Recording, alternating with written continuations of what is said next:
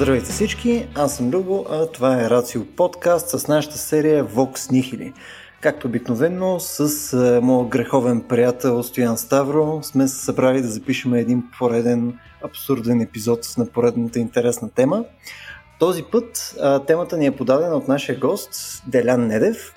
А, Делян е асистент по гражданско право в УНСС, доктор по гражданско и семейно право също а, той е автор на две книги, серия публикации, но може би едно от най-ключовите неща и причината явно да е днес заедно с нас е, че той е а, съучастник на Стоян покрай предизвика и правото под някакъв капацитет.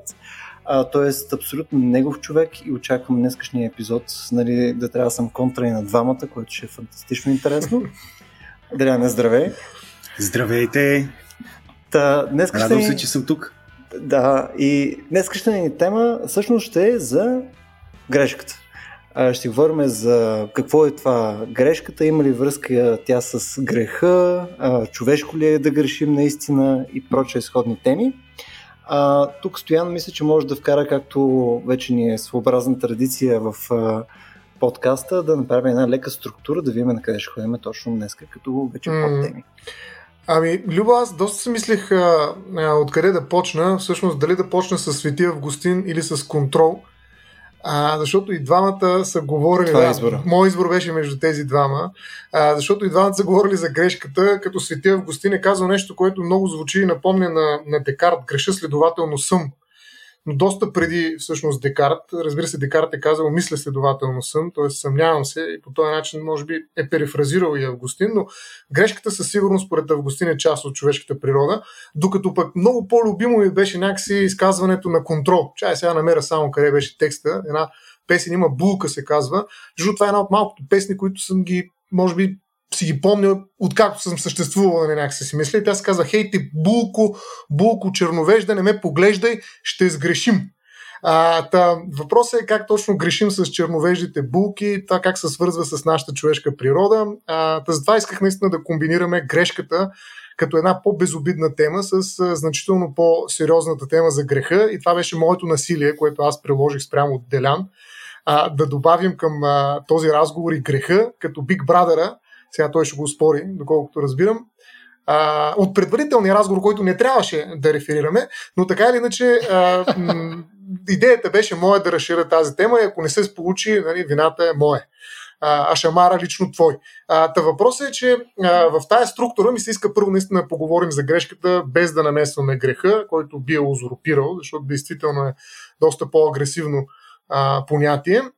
И след това, като разгледаме какво е грешка, как се държи тя, лошо нещо ли е, хубаво нещо ли е грешката, да минем към тази много по-философска и най-вече религиозна, а, теологическа тема, каквато е греха. А, и ще видим дали изобщо е възможно те да съжителстват в един разговор даже. Нещо, което пак казвам, че а, така Делян постави като възражение, когато мислихме върху това какво да, да бъде и заглавието и съдържанието на днескашния разговор. Та, въпросът ми всъщност към Дел, който е властелина на темата днес, в първата и част поне.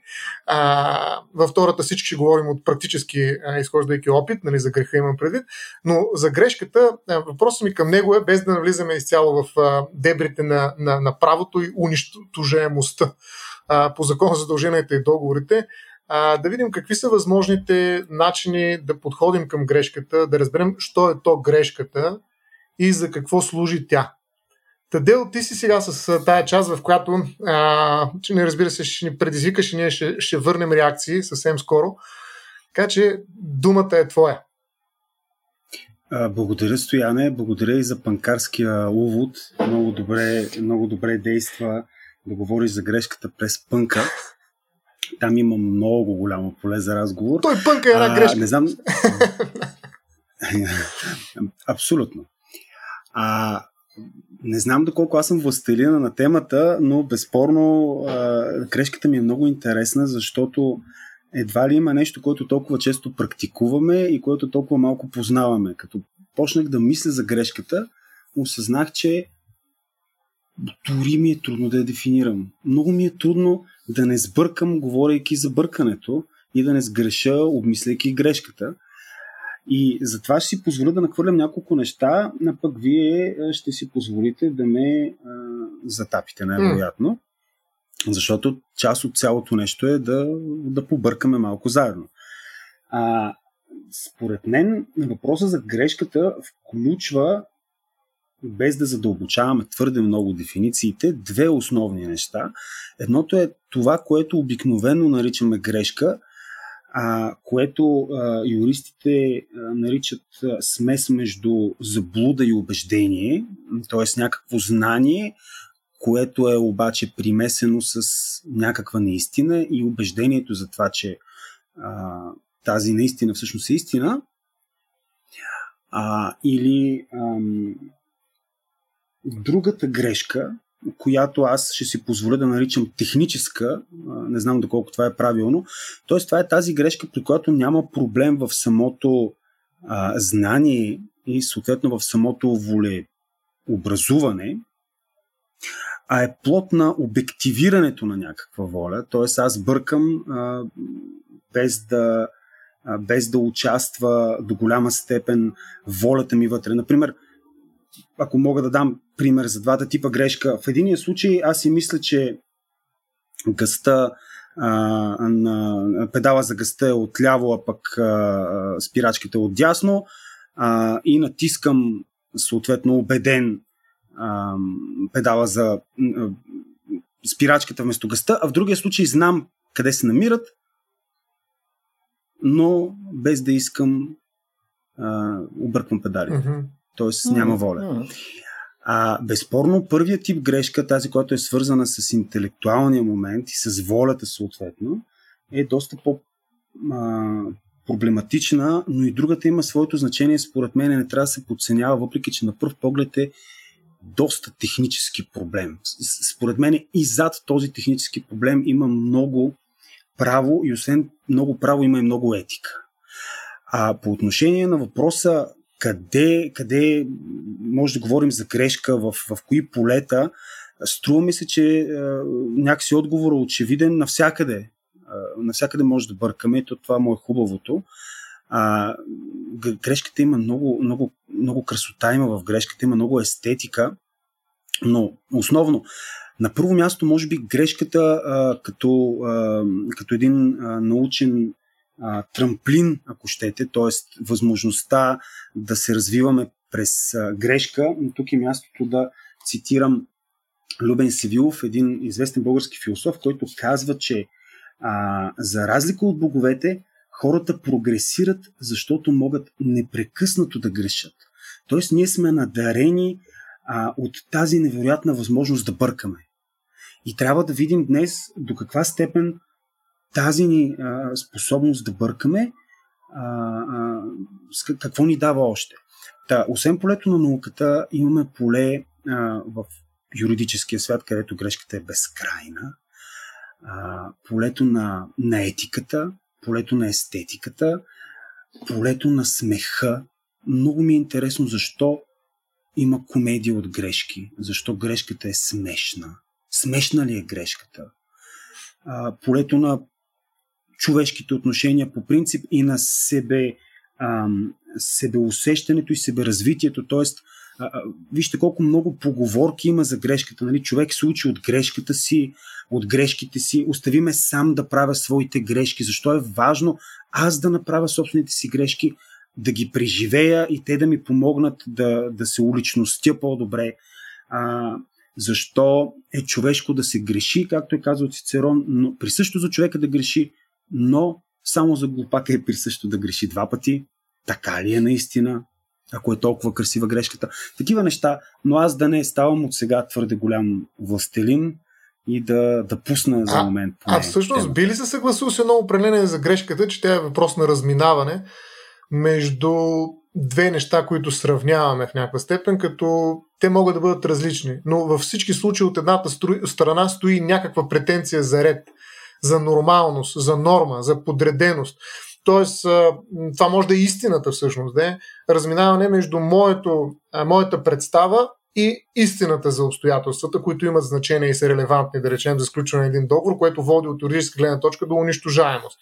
на сделката. Тоест, това разминаване, т.е. това съпоставяне и отрицателният резултат от него, че двете съпоставени неща не са едни и същи, всъщност е, може би, генезиса на всяка грешка. Като най-общо ами... определение, като най-обща интуиция към грешката, така да се каже.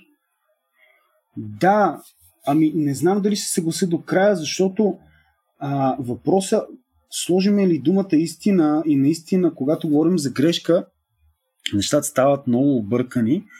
А, ме ми харесва много как Любен Сивил всъщност говори за грешката. Той казва, че а, истината не, а, не е атомизирана, т.е. тя подлежи на разграждане, тя подлежи на. Тя има съставни части и съответно може да има повече истина и по-малко истина. Съответно, грешката не е просто отрицание на истината, а е едно неразривно цяло между двете. Тоест, може да имаш нещо истинно, може да имаш нещо неистинно и може да имаш нещо погрешно. Това много ме впечатли. Погрешното не е неистинно. Така че аз отчасти съм съгласен с теб, но, но искам да оставя една вратичка за, за развитие на това. Добре, а всъщност, ако се опитам да преформулирам това, което Стоян каза, което може би нямаш точно това предвид, но когато говорим за някаква грешка, то ние имаме в крайна сметка някаква идея нали, как работи света в рамките на даденото действие, което ние окачествяваме като грешка. Нали, примерно, пример, който ти даде, ние знаеме, че примерно единият педал ти е гъста, другият ти е спирачката и единственото нещо, което се е случило, съответно е ти просто си объркал един от двата. В смисъл, нещо се е случило така, че ти да не си оцелил правилния. Но този педал със сигурност, реалността е, че един е за газ, другия е за спирачка. И те са по този начин без значение какво е в главата ти, нали, как се събудил сутринта, нали, какво е интересно стихотворение си прочел нали, преди два дни и така нататък. Тоест тяло е свързано с някаква обективна реалност. Тоест тя ти е базата и вече на база на това нещо може да окачествяваме дали нещо е грешка или не, защото ти очевидно си искал, имал си някакво намерение да ползваш правилното нещо и ти тогава си сгрешил. Демек, то ти е основата, ако ме разбираш. Ами, да, мисля, че те разбирам, но все пак този пример беше за така наречената техническа грешка. Значи при нея няма проблем с истинността по начало.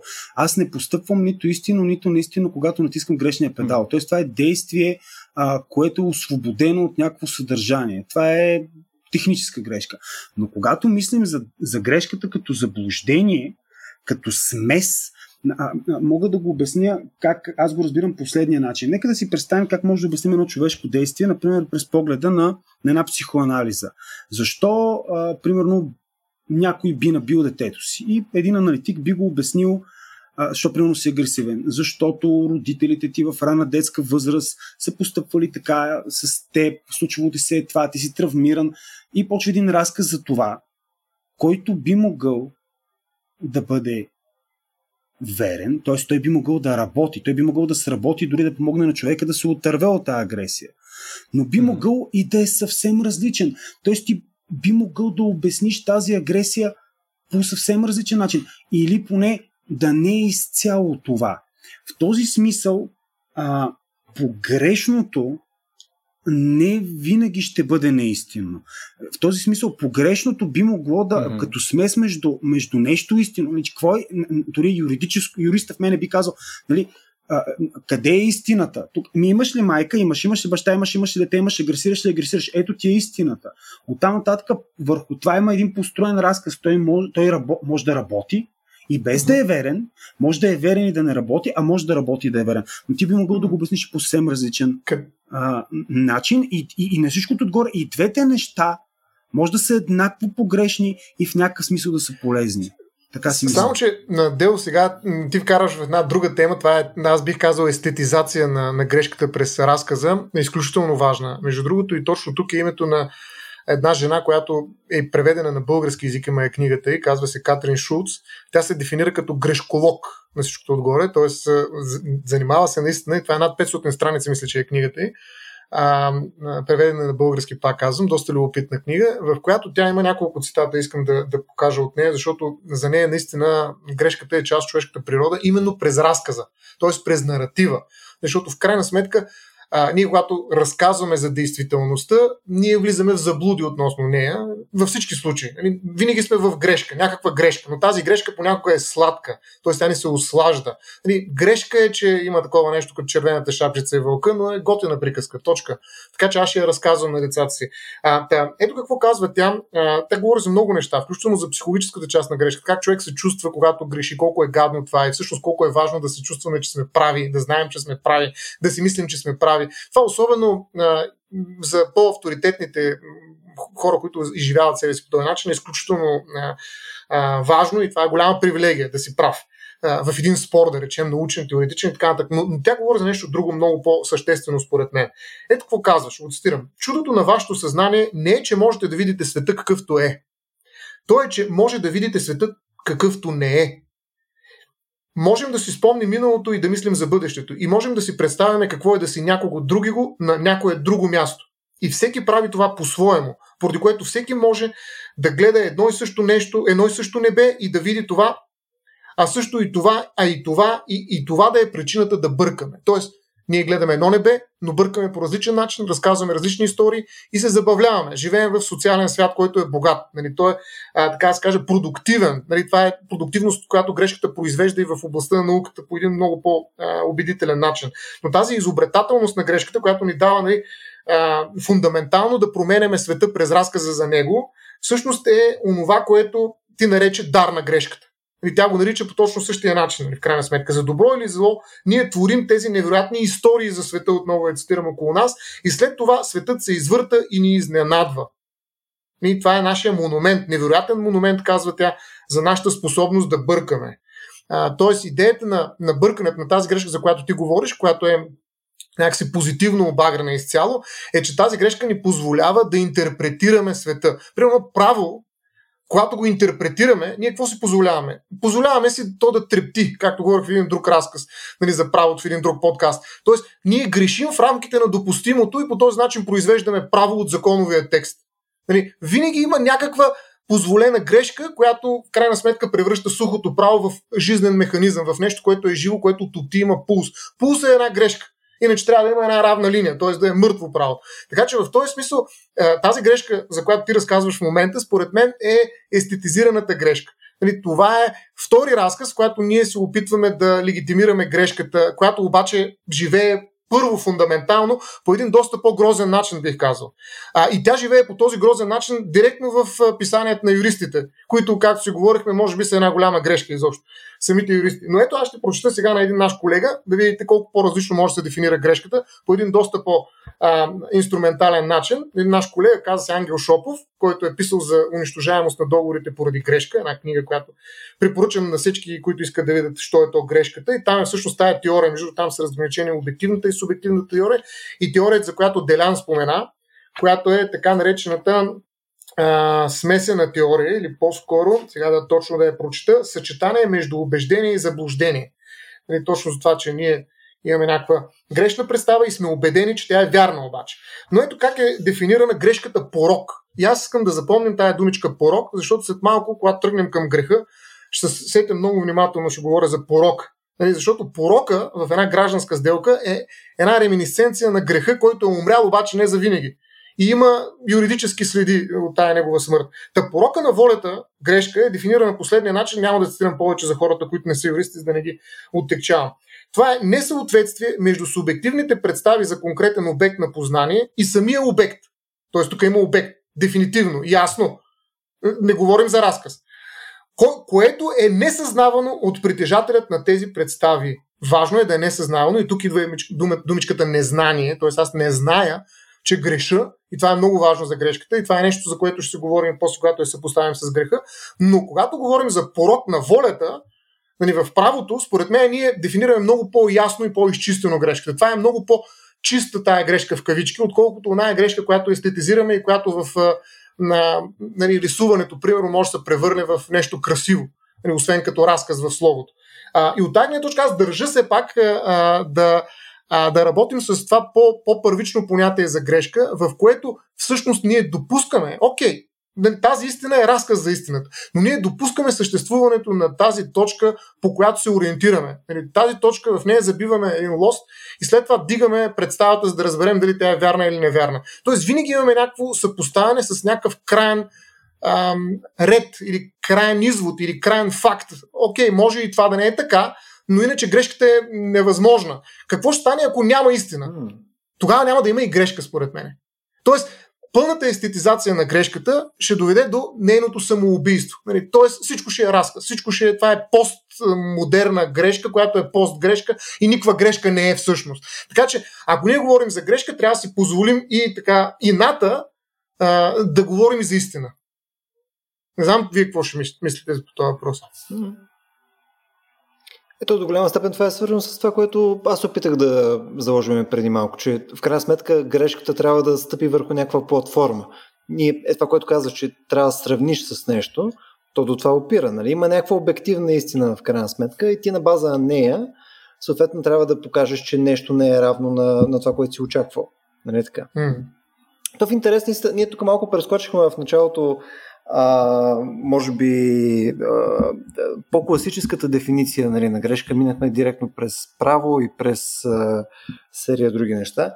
А, тук някакси ми се иска да, да се върнем към основното нещо, в крайна сметка, което поне в моята глава е за грешката, а то е, че а, грешката не е свързана с нещо волево. В смисъл, мисля, че основната дефиниция е винаги не е волево нещо, което аз съм решил сега да сгреша. Ако аз съм решил сега да сгреша, то това не е конкретно грешка, е вече нещо друго. А, и, и според мен това го дефинира и също прави едно малко разграничаване спрямо това, което ти беше споменал малко по-рано и за, и за греха, но няма да стигаме до това за момента. А, важното в случая за това, което аз ви казвам е, че според мен ако принадиме тия две неща заедно, ако кажем, че нали, разчитаме на обективна реалност и нямаме намерението ние да сгрешиме, то в такъв случай ти не можеш да кажеш, че а, грешката може да е така свободно рееща се, както малко по-рано говорихме за нея. А, аз съм съгласен. Съгласен съм, че ако няма а, истина, няма как да има и грешка съгласен, много добре приземи ме обратно в правото, в правото стояние. Да, не съм очаквал, че ще бъда приземен там. Точно от мене, да. да, да, да. Значи, безспорно, безспорно трябва да имаме предвид обективната реалност и безспорно има истинност и някакси срещу нея стои едно погрешно възприемане на тази обективна реалност, което е неистинно. Ако а, някакси, да, ако трябва да, да, да, да, да някакъв пример да дадем, защото ти звучеше много абстрактно. Примерно правото, mm. това, което вижда като грешка е горе-долу следното. Например, аз искам да, да нарисувам, защото съм художник, искам да наема а, красивия манекен Стоян Ставро, Разбира се. който да mm. го нарисувам. Колко такива оферти имам? Обаче, по едно, да, ама по едно стечение на обстоятелствата този манекен има също име като тебе и аз всъщност пиша ти на имейла, казвам, искаш да дойдеш да нарисувам, защото си мисля, че Стоян Ставро е всъщност този другия, който Модерния е... Адонис. Да, да, именно. А пък получавам вместо това нали, този Стоян Ставро, който идва с под ръка с една книга на Кант и казва рисувай ме. И аз казвам, аз не мога да нарисувам тебе, защото аз не исках да рисувам теб. И всъщност тук поставя правото въпроса какво става с този договор, защото аз съм си писал с теб, ти си, разбрали сме се за цена, ти идваш, изпълняваш договора и в един момент аз казвам, ми няма да рисувам тебе, аз съм се объркал. И ето сега, къде е грешката? Защо тази грешка има значение? И този договор, договор ли е изобщо? И разкажи до края историята на на хората, които не знаят. За да приключим да, с за грешката в лицето. Да. Да, в случая става въпрос за договор, който е така наречения интуито персона, т.е. грешка в лицето и аз бих имал възможността да се отърва от договора, като го унищожа. Обаче ще трябва да платя на Стоян вредите, които той е претърпял от моето объркване. Всъщност интересното за мен е при грешката в правото, айде докато сме на тази тема да го изчерпим, предлагам, за да минем mm-hmm. нататък към по-интересните, че в правото грешката едновременно може да те спаси от отговорност или, както казваме, нали, да те екскулпира, да те уневини, но паралелно с това се поставя винаги въпроса за вината ти, защо ти си спаднал в грешка. Тоест, когато поставиш грешката към някакво човешко деяние, грешката може да те спаси от отговорността за това деяние, което си направил. Обаче пък ти за сметка на това може да носиш отговорност, защото си спаднал в грешка. И това го има както при договорите, така и в наказателното право го има. Например, при договорите, пример с, с, с договора, с който исках да нарисувам Стоян Ставро, общо нещата стоят така. Ако аз сам съм те намерил и съм решил, че ти си той, а оня Стоян Ставро, аз съм виновен, че съм изпаднал в грешка и ще трябва ти плати обещетение на тебе. Защото ти какво, какво си виновен ти, че аз съм се объркал. Mm. Обаче, ако, например, Любо ми е казал, ебе, то Стоян Ставро, то е много готин, що не го нарисуваш, то е известния Ставро, дето нали, всички го рисуват. И аз в този случай сега имам две опции. Единия, в едната ситуация Любо умишлено не лъже. Той знае, че ти не си онзи, обаче ме подвежда. Такъв е Любо, такъв е. Това, това е опцията, една... няма друга. Не, това е. Да, ми не знам. да, Нека поне за, за целите на науката да допуснем и другата хипотеза. Но при първата хипотеза, всъщност това е, нали, юристите го наричаме измама, защото е умишлено въвеждане в заблуждение. Иначе казвам, това е измамлива грешка. Това е една особена грешка, която е причинена умишлено от някой друг. Тогава Любо ще трябва да плаща вредите, които ти си претърпял, защото той ще ми ги плати на мен, аз ще ги плати на теб. Сета, въпрос е, а, или направо на теб, въпрос е, че тук той ще плаща, защото тук виновен за грешката не съм аз. Има една друга ситуация обаче, когато Любо е убеден, че ти си същия Стоян Ставро и най-добронамерено ми казва, ходи го, рисувай го. И тогава е възможно той няма да дължи обещетение, защото той не го е направил умишлено. А, въпреки че и там може много да се говори, коя трябва да му е вината. Но аз също няма да дължа обещетение, защото не съм виновен, може би. Той правото казва, ако не си виновен, не носиш отговорност. Не.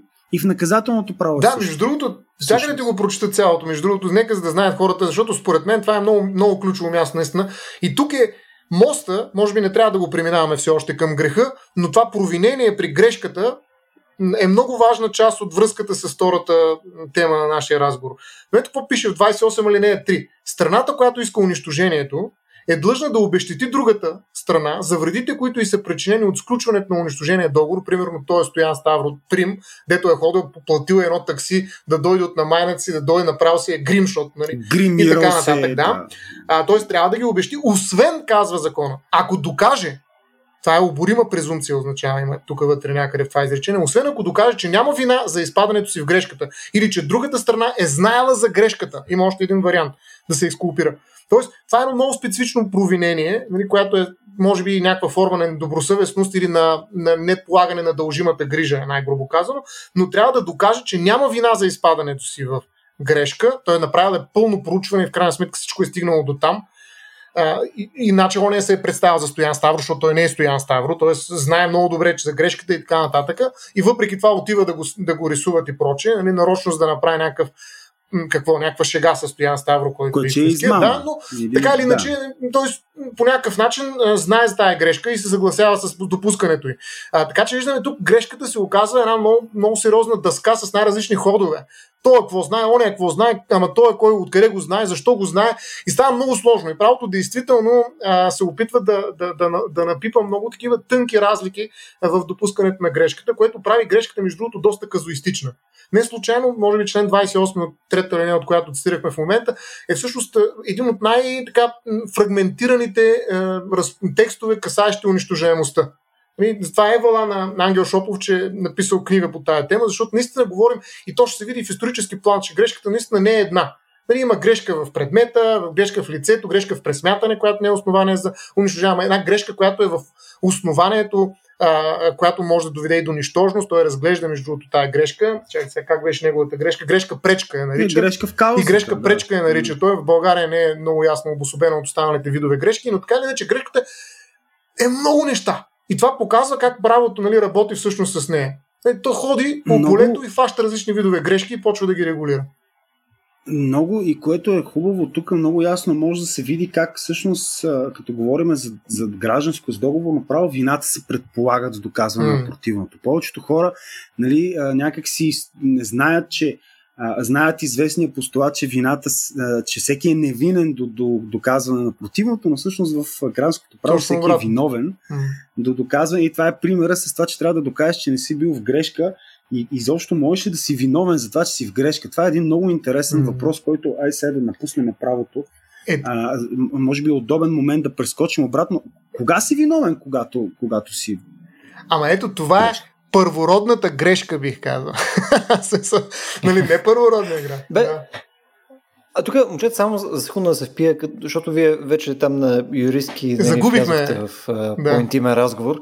А, в смисъл тук, защото мен ми е доста интересно, особено примера, където, нали, примерно, аз съм подвел Делян, че примерно а, Ставро е еди кой си модел, а, аз съответно съм грешал също и съответно това е, го прави, го невинява практически, нали, Делян в, в този случай. Това ми е много интересно. Как по дяволите някой може някога да измери, че той наистина е, е бил объркан този втори човек или първият човек е бил объркан и съответно е направил такава грешка? Мисля, то, ме звучи, че е изцяло субективно нещо. Смисъл, някой може да твърди, че е бил в грешка винаги, а ако той е смягчаващ а, вината, нали, а, смягчаващо вината обстоятелство, то в такъв случай никой някога няма причина да не казва, че е бил в грешка. ми пишем си по Viber, например, аз те питам, бе, това е на Ставро ли? Ти кажеш, да, Ана, дето вчера пихме бира, ми каза, посочи ми, каза, то е. Ето е следата. Mm-hmm. Значи това е писмен документ, Viber, който сме си разменили и аз ще го представя в съда и ще кажа, ето аз съм опитал съм се, проверил съм, верифицирал съм и съответно а, съм получил този отговор на базата, на който съм взел това решение. Въпросът е дали е достатъчно Сега, ако ти- като грижа. До- Да, Да. но тук вече идват други въпроси, защото при правото всичко е предпоследно. Нали, там няма, нали, фанеш ли го този разговор, но ето ти един начин. Човешкото поведение М. поначало винаги остава следи. Хората обикновено а, не се замислят и като зададат въпрос, нали, как ще го докажа това, ами обикновено има следи. Ако няма следи, то това също е някаква следа. И съответно, да, съответно, нали, Любо, а, записвай си. Право, правото е мястото, където а, а, мълчанието на, на, на доказателствата говори в а, нали, тишината на а, доказването. Не знам. Да. А добре, а обратното в такъв случай, има ли случаи, в който нали, ти да кажеш, че си направил грешка и това да отежнява ситуацията ти? Да. Значи, по принцип, според мен, гражданското право казва, че нямаш право на грешка. Ако сгрешиш, трябва да докажеш, че е било основателно. А, грубо казано. Тоест, в гражданското право, факта, че си сгрешил нали, като резултат е достатъчен, за да платиш обещетение, ако нищо друго не направиш. Ако седиш на място, Но се, плащаш. Но се отърваваш от договора заради да. това. Ти плащаш, защото може да си Това е стоиш договора нещо и тогава като- няма да плащаш. Нещо като отметнина, само че скрита като унищожаемост. Но айде да не влизаме Да. нали, повече в, в, в тази специфична а, терминология юридическа, докато в наказателното право е малко по-различно.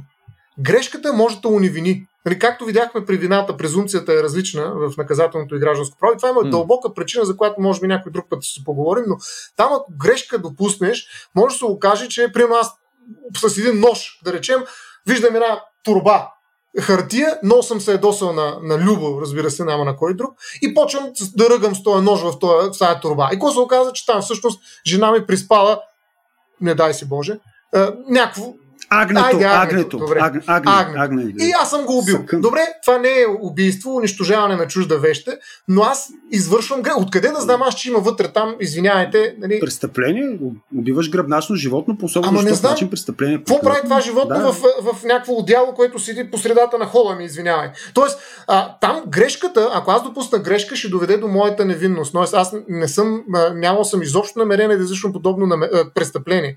Така че, а, в, ако в гражданско право, така да се каже, грешката е резултат, за който трябва да си платиш, макар и да не те обвързват договорно, но в крайна сметка е някакъв деликт, то В наказателното грешката се държи по доста по-различен начин. Там те унивинява. Там казват, стига да е основателна грешка. Разбира се, там има пак много, много акота, както каза Делян. Стига да не си виновен и за тази грешка. Е... И да не си... Тоест, защото тя, тя, значи грешката в наказателното ти маха а, интелектуалния момент. Тоест не може да имаш умисъл. Обаче може да си по небрежност, може. може да, нали, и тогава, т.е. вината, вината и, и грешката работят заедно да, но, но не, на, не, на, непредпазливостта се наказва само в изрично предвидените от закона случаи. Нали, Тоест, може да се измисля такъв е. престъпен състав, в който грешката нали, няма да работи нали, с оглед на вината, защото там е съюза между грешка и вина, а, е по-различен. Но така иначе наказателното право изисква от прокуратурата да докаже много повече, за да ме накара да се платя за грешката, отколкото в гражданското право, където винаги имам един дълг към нея. Тоест винаги ми е на кредит грешката. Аз винаги трябва да плащам за нея. От тази гледна точка просто тръгнахме в тази разлика между гражданско и наказателно, но може би трябва да да, ще спра със сигурност. Добре. Да. И тук, да, да, да. И тук има едно интересно поле, което пак, пак ще засегне за малко греха, но пак само за секунда. А пък а, после ще видим дали ще го използваме. Между другото, напомня ми това за един разказ на един раз, една книга на Карл Май. Mm. А, много страдаше там един герой страничен, който по погрешка убил приятеля си в един каньон, приятеля му индианец, а, и той го застрелял, мислейки, че го нападат. И страдаше, много дълго време страдаше. И си говори, разбира се, с кого с Сол Четърхенд си говори, с прозрачната ръка. И прозрачната ръка накрая, нали, християнски му обяснява, че, защото нали, Карл Май изключително християнизира Дивия Запад, историята за Дивия Запад, той казва как всъщност това не е а, това не е а, а, не е грях, защото той всъщност не, не го е желал, не го е съзнавал. И много интересно как правото, това, това би го нарекал така наречената мнима неизбежна отбрана. Аз си мисля, че някой ме напада и се защитавам.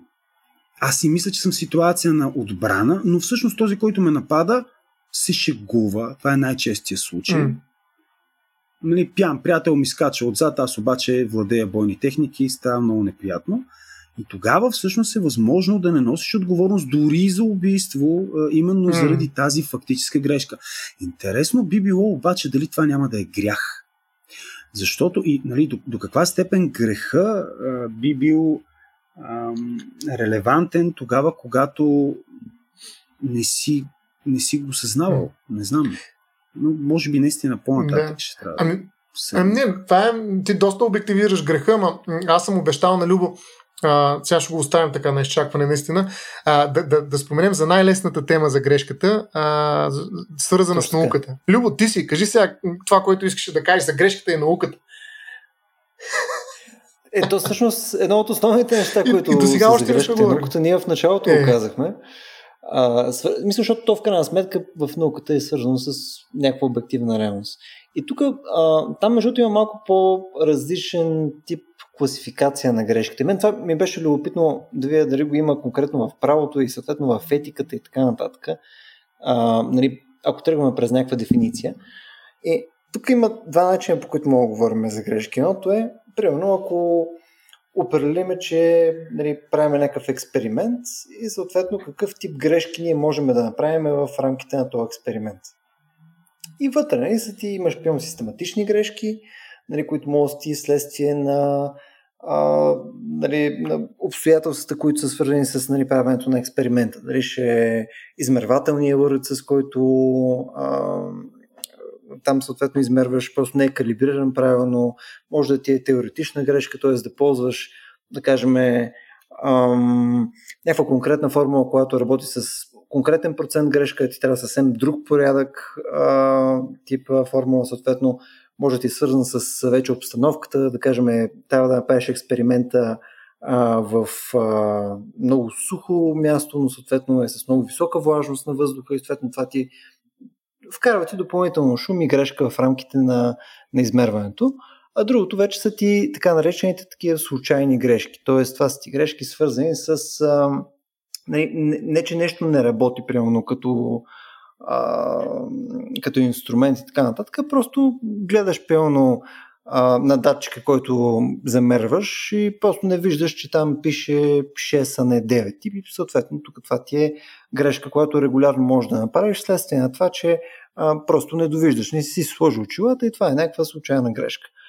И третия тип ти са вече най-тъпият тип грешки, където примерно ти виждаш, нали, работи ти примерно дадения измервателен уред, ти виждаш правилното число, виждаш, че е 6, а не е 9, нали, обаче отиваш и записваш 9, защото просто си смотан. Нали, което е класическо. И съответно, какво, какво говори цялото това описание на тия грешки в науката? Ами, а, грешките в крайна сметка са свързани с колко точно ние описваме реалността към момента на дадено замерване до голяма степен. Защото ние имаме, а, ние имаме някакъв, а, а, нали, някакво действие, което извършваме, което ние трябва максимално точно да предадеме. И това е свързано конкретно с експериментите. Нали, това е то тип грешки, където, с които се работи в науката. Докато другия тип грешки за които по-често ние си говорим и в момента, между другото, са по-аналогични на тези в правото и така нататък, са ти свързани вече с а, ти имаш някаква концепция и съответно ти доказваш тази концепция като а, правилна или грешна посредством вече някаква фактология. А тая е фактологията, която също търпи съответно грешки в а, предходните примери. А, и тук, между другото, ще се опитам да го върна пак към Делян. Той беше отново в любимия ни предварителен разговор, беше вкарал едно много интересно а, изречение. Беше казал, дали може съответно да съществува наука без грешки.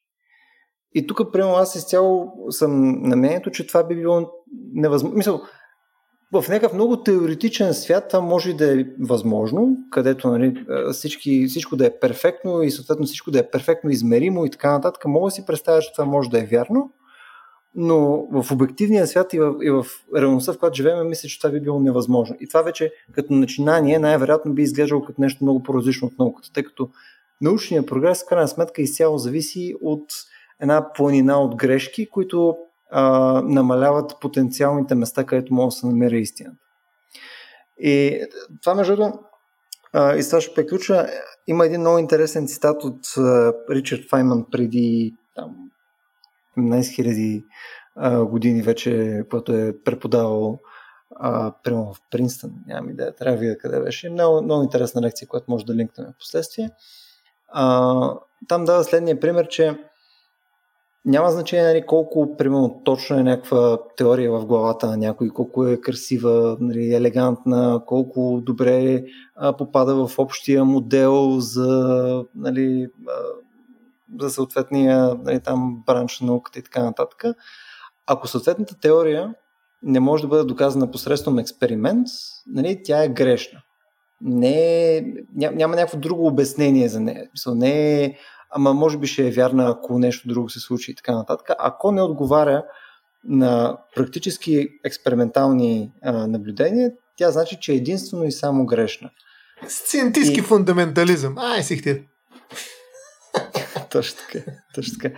А, и, и това, между е доста, доста полезно, защото тук, може би, Стояне, ти можеш да а, коментираш, но това е много свързано с дали, едно намерение, което е при нас всеки път, когато ние си измислиме някаква наша си теория или съответно а, имаме някаква идея за нещо, няма значение какво и го поставиме публично, съответно кажем, не, ето, ето според мен Земята е плоска. И съответно хубаво да Земята е плоска, някой идва и ми казва, ето виж тук има едни сателити, ето тук виж има едни замервания с лазери, които мога да правим там в рамките на един километър, виж как се измества и така нататък. Могат да ми покажат без нали, а, някакво съмнение, че съответно аз греша, много е трудно човек съответно да се отметне от това нещо. И рано това, което се опитва в случая прямо да покаже Файнман е, че критично да можем да се отмятаме от лошите ни идеи в момента, в който те са доказано mm. лоши идеи. Да. Ами ако иска Дел да каже нещо наистина към това, което и аз после ще добавя, е, определено си запазвам правото. Да, аз съм съгласен. Наука която не допуска грешки, не е наука, е мит. Той просто ще разкаже една история за света и толкова. Аз бих добавил по отношение на науката, на още две неща, свързани с грешката. Едното е това, че при науката грешката, според мен, би могла да бъде част от а, управлението на грешките би могло да бъде част от нормалния работещ процес и използването им. Тоест, ти се надяваш, защото до известна степен това не е грешка, нали? но принципа проба грешка, т.е. ти се надяваш а, да получиш а, нали, това е някакво, някакво стъпало, което дава грешката, някакво бутване понякога, а, за да получиш някакъв резултат, който излиза извън, извън рамката, нали, на места на хаоса, ако щеш в, в един нормативен а, свят, който не, не бива изцяло да доминира в, в науката, за да може тя се развива. Не знам доколко успях да го кажа. А, а, и другото нещо, това ми напомня за Попър, който, в крайна сметка, доколкото знам, има теория за това, че в самата нали, ако, ако това, за което говореше ти, беше практикуването на науката, експериментирането, работата с проверката нали, на, на, на, на, на, на, на тезата и там евентуалното допускане на грешки, който пък на своя ред може да доведе до нещо ново. Например, забрал съм е тази плесен за 3 дена, тя пазела, че изява една, изява една друга плесен и станал нали, чудесен антибиотик. А, живота е плесен. Да. да. живота е песен, да, или плесен, или плес... Да, така. А, отидохме към пънка просто, не за друго. Аз а, няма да забравя, няма че почнахме с пънк.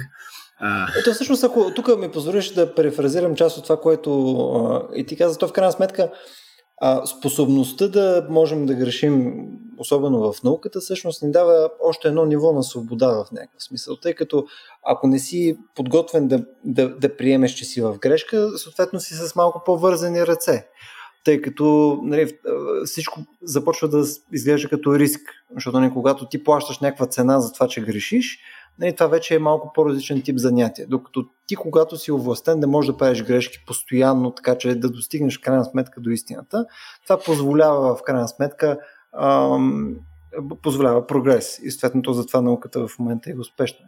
Интересна И това няма как да не ме отведе до стояние до помпонация и до греха. Просто няма да. как. Съжалявам. Ама още, още, да една, още една Много... крачка. Да, да, кажи. Да, просто ще го цитирам, защото то беше твърде, да, твърде на място ми идва. А Пьетро Помпонаци, който е един така много, много философ стар от 16 век началото, в един, една кратка, един кратък трактат за безсмъртието на душата казва нещо много интересно. Той казва, че ако душата не е безсмъртна, всъщност, а ти се опитваш да правиш добро, ти имаш по-голяма стойност, защото нищо не те заплашва, т.е. греха няма да има наказание, защото душата не е безсмъртна, а е смъртна и няма кой да накаже. В този смисъл той казва, че греха и концепцията за безсмъртие на душата ограничава свободата. Същото нещо, което каза Любо по отношение на науката. Мен това ми направи впечатление. Как всъщност свободата от възможността да греша, но, но свободата а, да мога да си го призная и да не нося някакъв тежък грях за това, нали, това ми дава повече свобода по същия начин, по който ме ограничава съответно а, идеята, че аз знам че е по-добре да правя добро, защото ако правя лошо, ще дойде някой да ме накаже. И така свива, а, свива по някакъв начин mm-hmm. полето ми на действие. Но виж, още не съм минал в липсата, това беше само. Да, една, липсата на санкциите да, прави по-свободен. Да, да, това е. Да, това е да, да, да, да, и, и, и това устойностява доброто ти, защото то, то не е само се по себе нуждае от. Mm-hmm. Да, да. Но само да се върна на Попър, защото той казва много интересно във връзка с грешката а, нещо много интересно. Той казва, че науката, всъщност теорията, трябва да а, не просто да допуска възможността да бърка, а и едва ли не колкото е по колкото е по-вероятно да е погрешна на теория, толкова е по-ценна, защото тя така е измерима. Така можем да я проверим, а ако не допускаме грешка в, в тази история, това, нали, не, е, mm.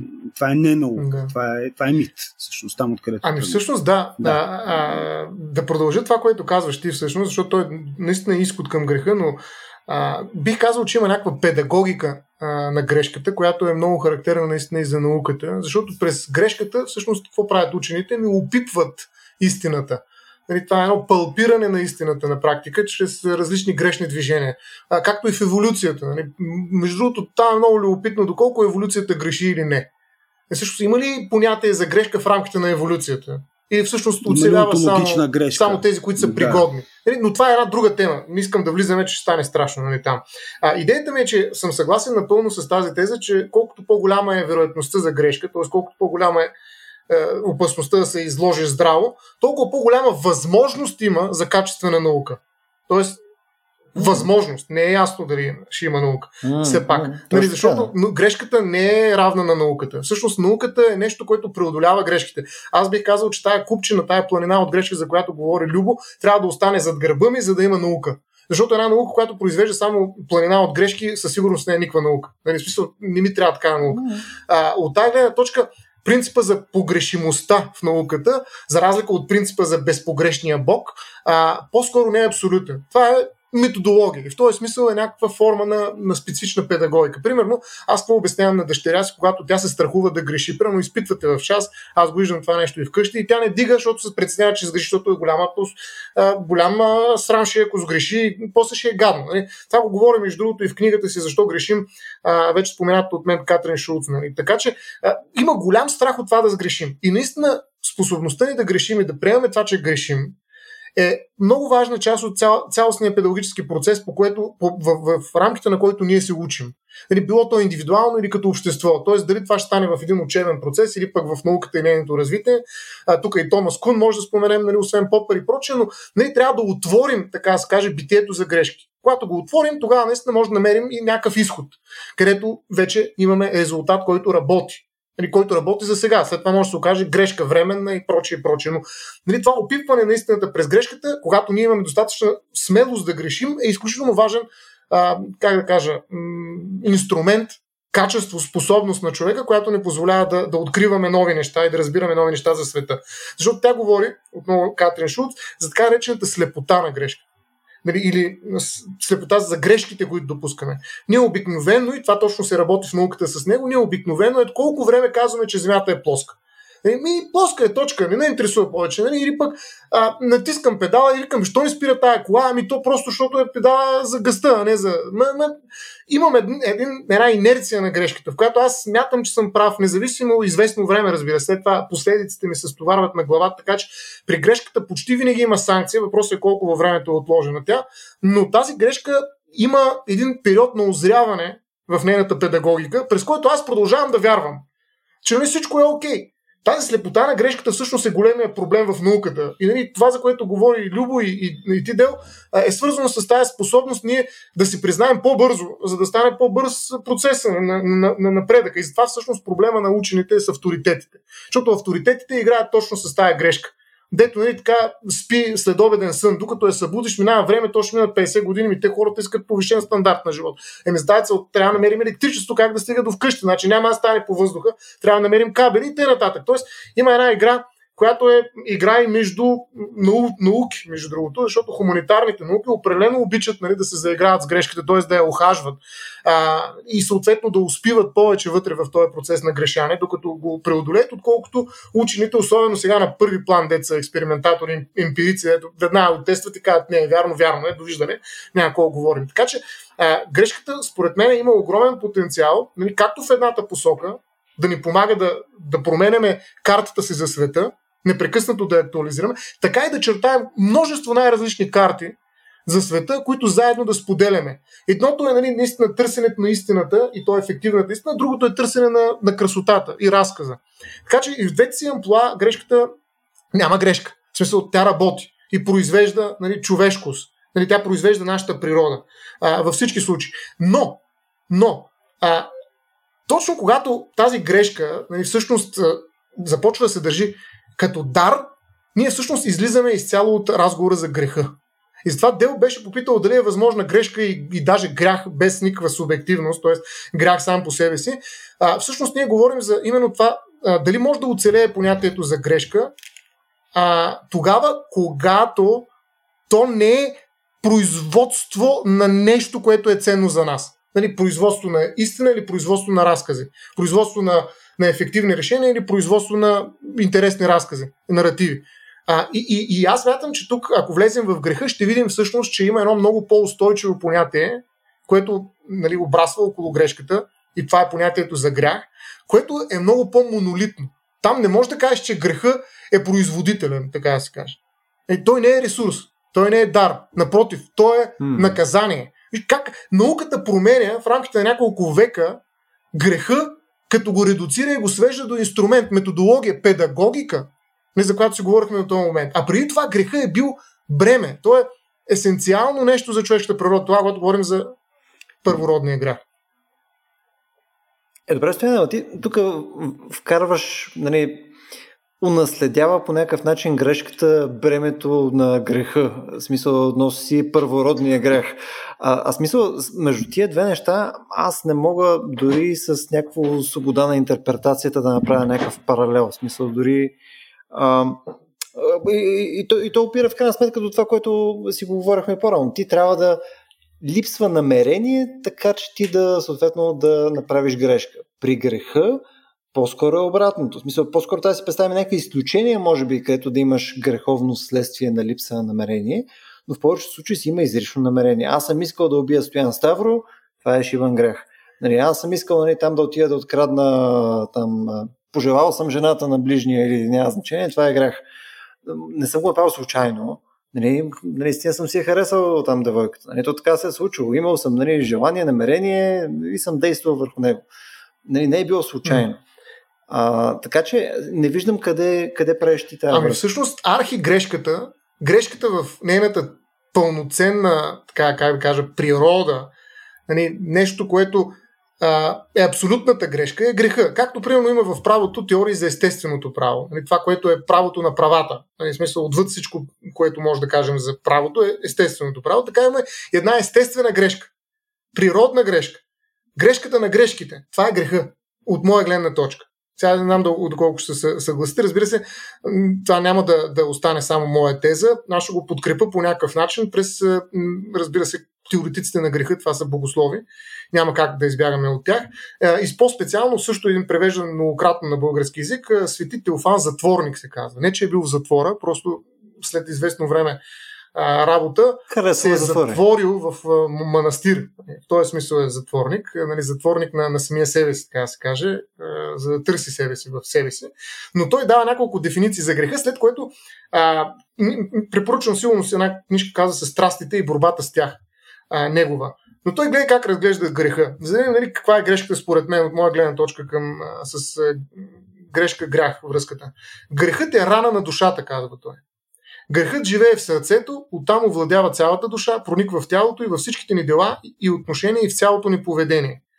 И тук е една хубава метафора. Както гъстата мъгла скрива от нашия поглед всички предмети, така и грехът слага покривало след покривало върху очите на нашия ум и скрива от него всички предмети, които той е длъжен винаги да вижда, да знае, за да знае къде и как да се движи. На практика тая мъгла, за която говори е, свети Теофан Затворник е и самата наука. Когато виждаш атоми, там където можеш да виждаш Божие дело, на практика ти не виждаш истината. На практика ти допускаш една много съществена грешка. И вижте каква е интерпретация, всъщност точно обратна на тази, за която си говорихме в науката, е възможно от гледна точка на свети Теофан Затворник. Едва ли нали, точно това искал да кажа, това е върла спекулация от моя страна, но идеята тук е, че греха е отклонение. То е а, изваждане от пътя към истината, която е Бога, разбира се.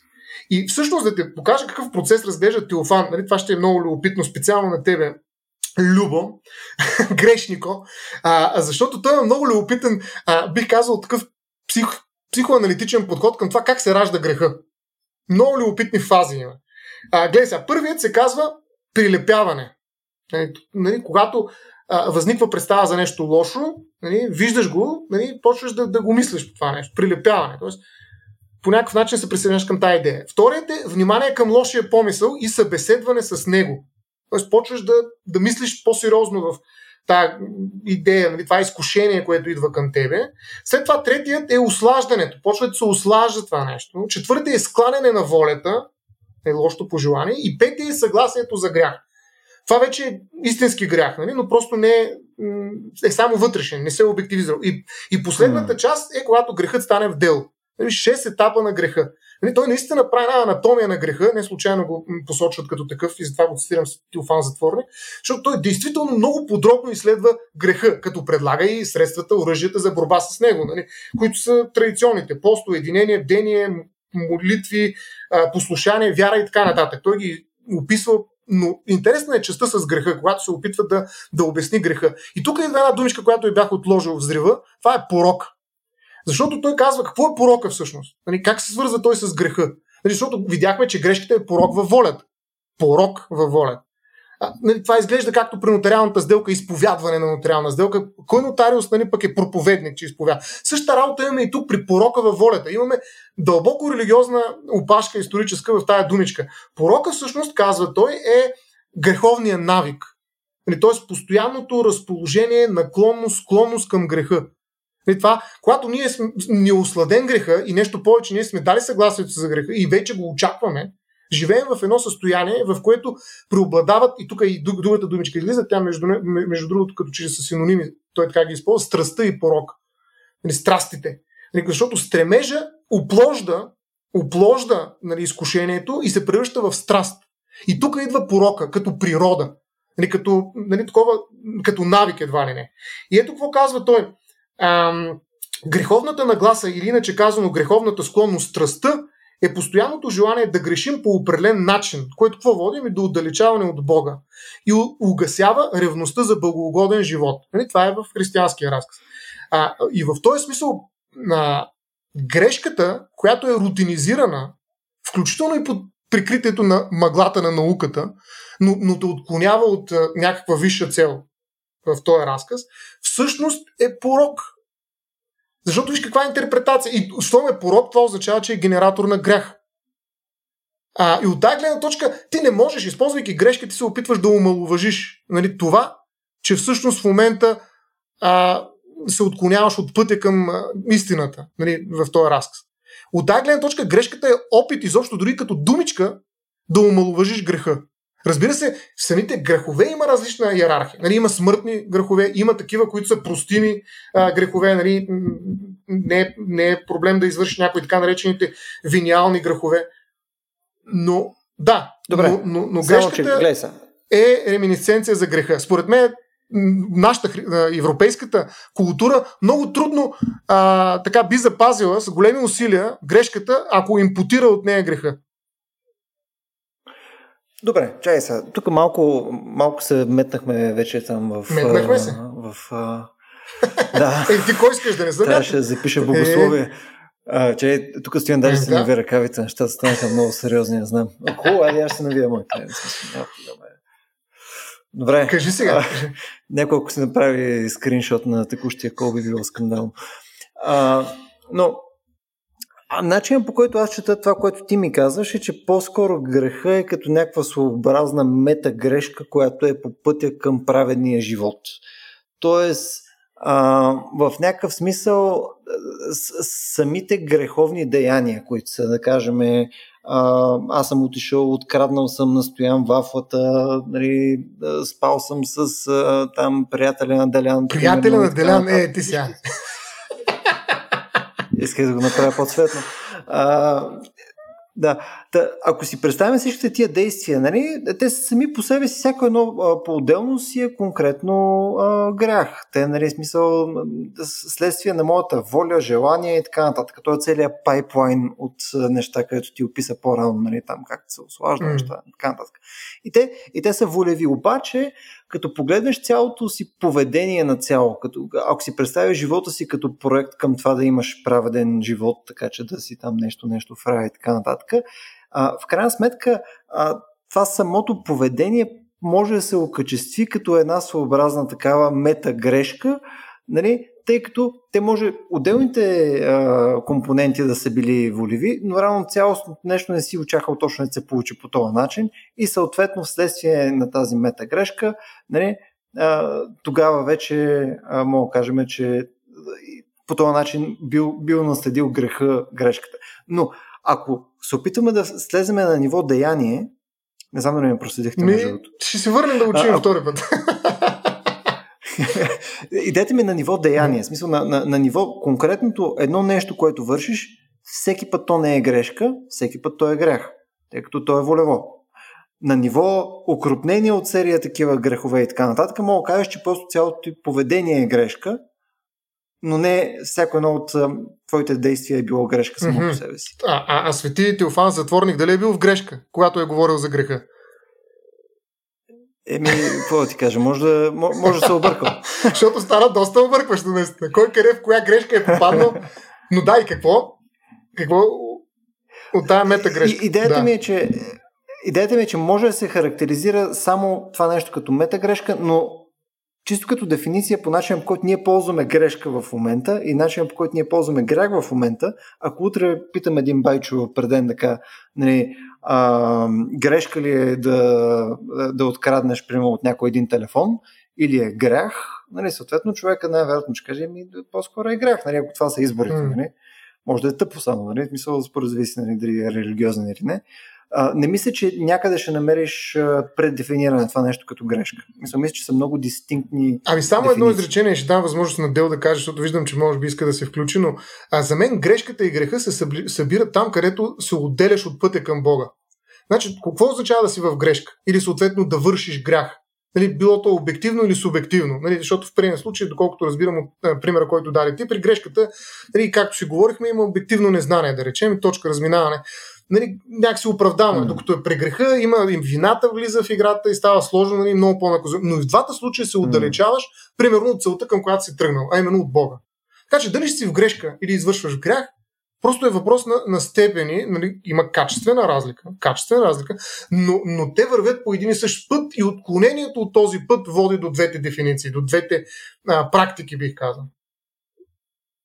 Е, окей, да, ама не всички грешки те водят далече от Бога. В смисъл, ако съм а, деца вика съм си забрал ключовете в нас и съответно трябва да се връщам, аз съм направил грешка, не трябва да се заберам ключовете у нас. Мисля, надявам се, няма съм там в четвъртия е, това не е грешка, там, даже. кръг на Ада и така нататък. Но не е грешка, е смисъл, ако направя правописна грешка да. е сега, докато си пише с някой в месенджер, това пак ли има отделен е... от Бога? Дай да, да сложим някаква граница. Е, това е точно това, как да кажа, умалуважаване на, на, на интензивността на греха. Нали, това го има наистина. Грешката, виж как просто, как да кажа, тя е обезкръвена. Все едно си пуснал 90% от кръвта на греха и останал едно плащ, един призрак на греха е правописна грешка. Ако се изпитва, между другото, може и да е доста сериозно нали, това като грешка, нали, да получиш някаква оценка, т.е. да има резултат. Но грешката е секуларна а, трансформация на един умаломощен грях като понятие имам преди. Да виж, говоря като концепция. Тоест, за мен всяка една грешка би могла да се чете и през нали, нейния архи-архи-тип, нали, а, който Съгласен съм, нали, оцелява в рамките на определен разказ и може да не е валиден, примерно, за хора, които не държат на този разказ, но този разказ има огромно културно а, влияние върху европейското мислене за грешка. Така че според мен винаги, това е причината, по която грешката винаги да, да гласува заедно с вината, защото вината показва нали, едно време как тая грешка всъщност е била гледана точно с оглед на вината и греха. От тази гледна точка аз свързвам двете понятия. Но, разбира се, това е, може и да е, да е грешка. Да, я не мисля, че тебе те оставихме на страни от нашия греховен разговор. Това не е случайно. Аз нямам място в греховни разговори. Той... В принцип. да, и слава Богу. Да, да, Той се пази от грях и грешки. Но, но, да, но сега сигурно ще допусна и аз един-два гряха и няколко грешки. Аз не съм съгласен с Стоян, който винаги е грешка, нали, но както и да е. Тоест, не, че не съм съгласен с него, но хайде да, да кажем така, бих опонирал по няколко основни полета. Първо, а, ако се върнем към този първороден грях, защото първородна грешка няма, а, виж как всичко тръгва от грешката, в която се намират Адам и Ева, която правото нарича измамлива грешка. Иначе казано, Бог им казва така, не яще от дървото, защото непременно ще умрете още същия ден. Което означава, че той ги въвежда в заблуждение. Те няма да ядат, защото ако ядат, те ще умрат. Следователно, те са в ситуацията именно на грешка, защото имат съчетание между истина и неистина, което е неотделимо и те са убедени в това. Той Сева буквално казва, аз няма да ям, защото ще умра. И змията, която е най-хитра, я пита ти защо не ядеш от това дърво? И Ева казва ми, как Бог ми каза да не ям, защото ще умра. И змията казва, никак няма да умрете. Тоест, тя поправя грешката и им показва истината. А истината е друга. Ти няма да умреш, но ще станеш като Бога да различаваш доброто от злото. А това той не го иска. И престъпвайки заповедите му, защото ти вече знаеш истината, т.е. бягайки от грешка, поправяйки грешката, отиваш в греха.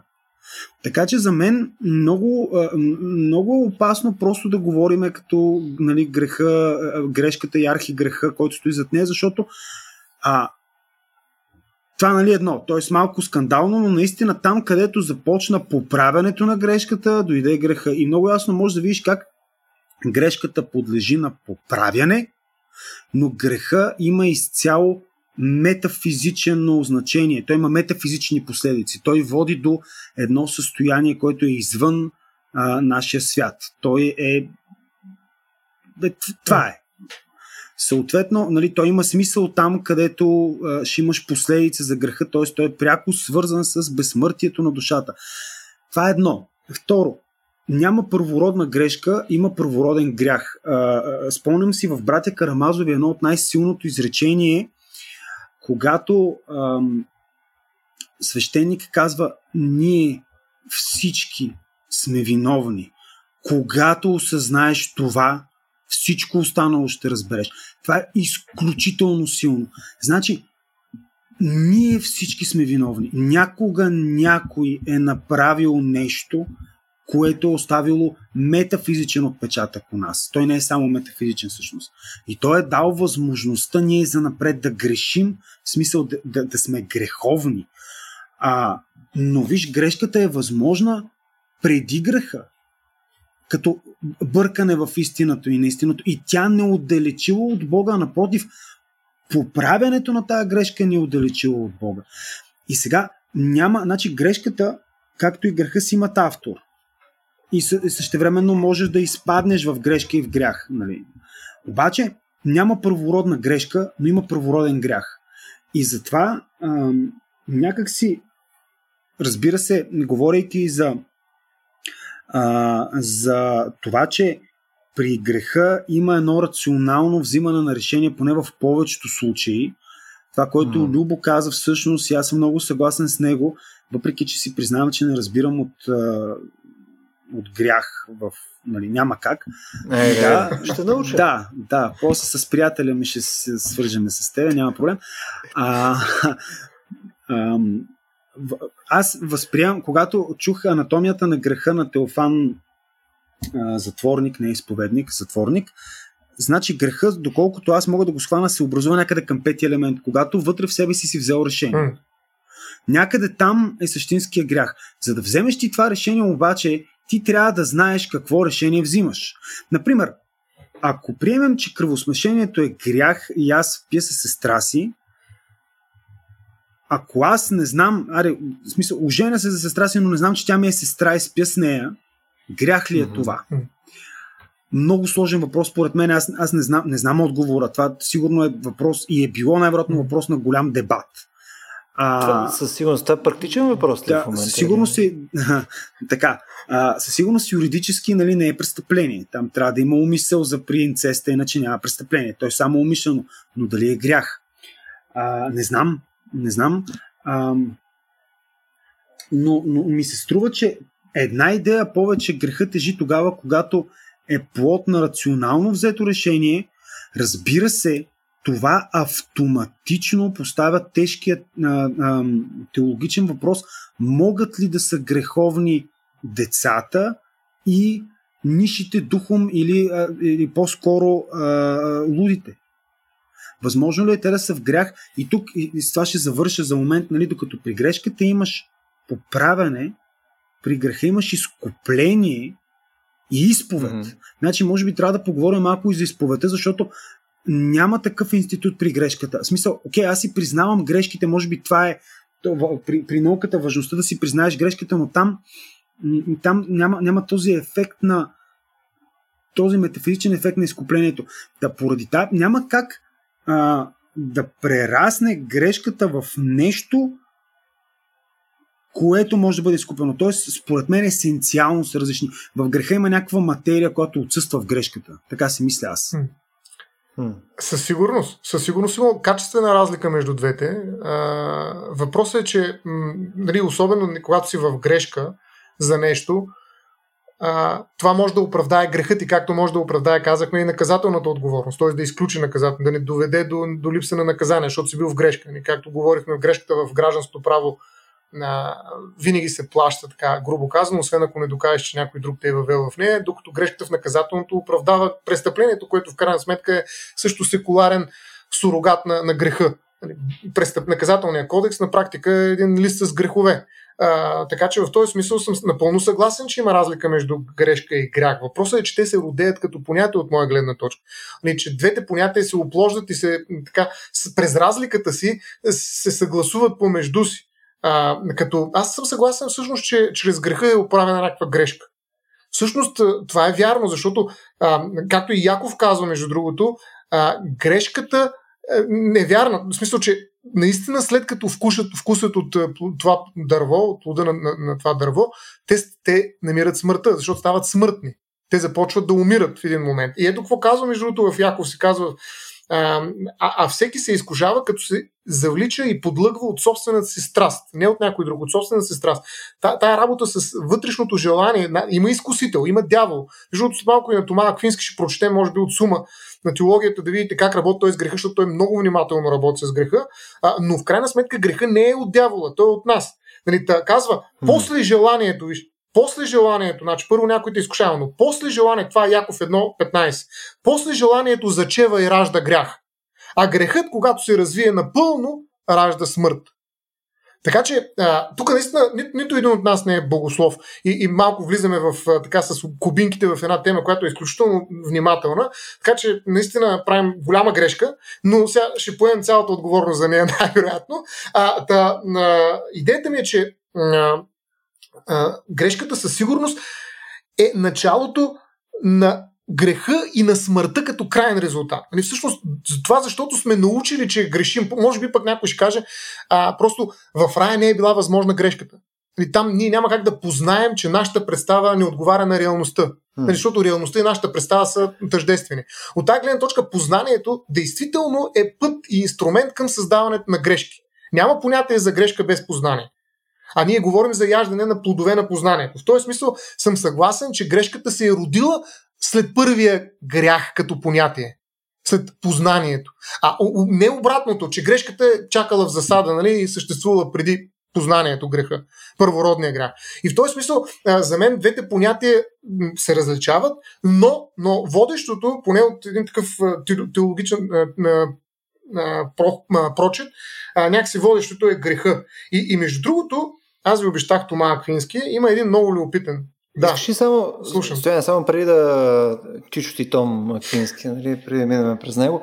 А, едно нещо, което ми е интересно само да, да ми коментираш. Смисъл, не, не виждаш ли по-скоро сходност между тия две понятия, когато се прекарват през вредата на някой друг? Тоест, ти си извършил грях, вследствие на който грях, съответно някой търпи някакви вреди, ако си го представяме там по адвокатска му, нали? или съответно ти си направил някаква грешка, където отново някой търпи някакви вреди. И съответно там, това, което каза Делян малко по-рано, че не, той прави разликата между изкупление, между такова и така нататък. Аз по-скоро виждам, че и в двата случая, в, в, когато говорим за грях и грешка, тогава ти трябва нали, да, да принесеш някакво изкупление и съответно някакво оправдание, извинение и така нататък, така че да можеш да, нали, да компенсираш за тази инвазия в нали, чувството пространство. Да, да, разбирам те, има вреда. Значи понятието за вреда се появява, но идеята е, че при греха вредата е отвъд, защото кое е наранено при греха, както казваше Теофан, нали, затворник? Душата. А какво е душата? Никой право не може да каже. Тоест, имаме една а, вреда, която е за душата, защото душата не може да стигне до своя първоисточник. Говоря концептуално. От тази гледна точка това отново е архивреда. Няма никаква друга по-голяма вреда, освен да си навредиш на душата. Нали, за човек, който няма душа, това не е вреда. Нали, но остава грях в нали, концепцията за, но това, за греха. Но това е вреда към себе си. Най-вече. Аз имам пред вреда да, към вредата други към други го е вече практичният, прагматичен, бих казал, подход на правото. Да, има го и при грешката това се появява точно там, защото никой не, те, не се занимава с душата ти или не, не толкова открито и съответно да се грижи за нея, нали, за вредите на душата ти. Правото не се занимава с това. Вредата се екстернализира, нали, отива към другите и се казва, да, преди каквото си искаш душата си, обаче, когато тръгнеш да навреждаш на тялото си на ближния, тогава, а, моля се, прочети тези закони тук в наказателния кодекс. Тоест, действително вредата е връзка между двете понятия, но отново имаме качествен скок между двете. Нали, тогава, когато гледаме как се държи вредата. И в този смисъл съм съгласен с тебе, че вредата присъства и при двете понятия, но виждаме колко различна е тя, нали, като героиня. Просто, както и вината, между другото, е различна. При грешката и при вина. Нали, едната е архивина.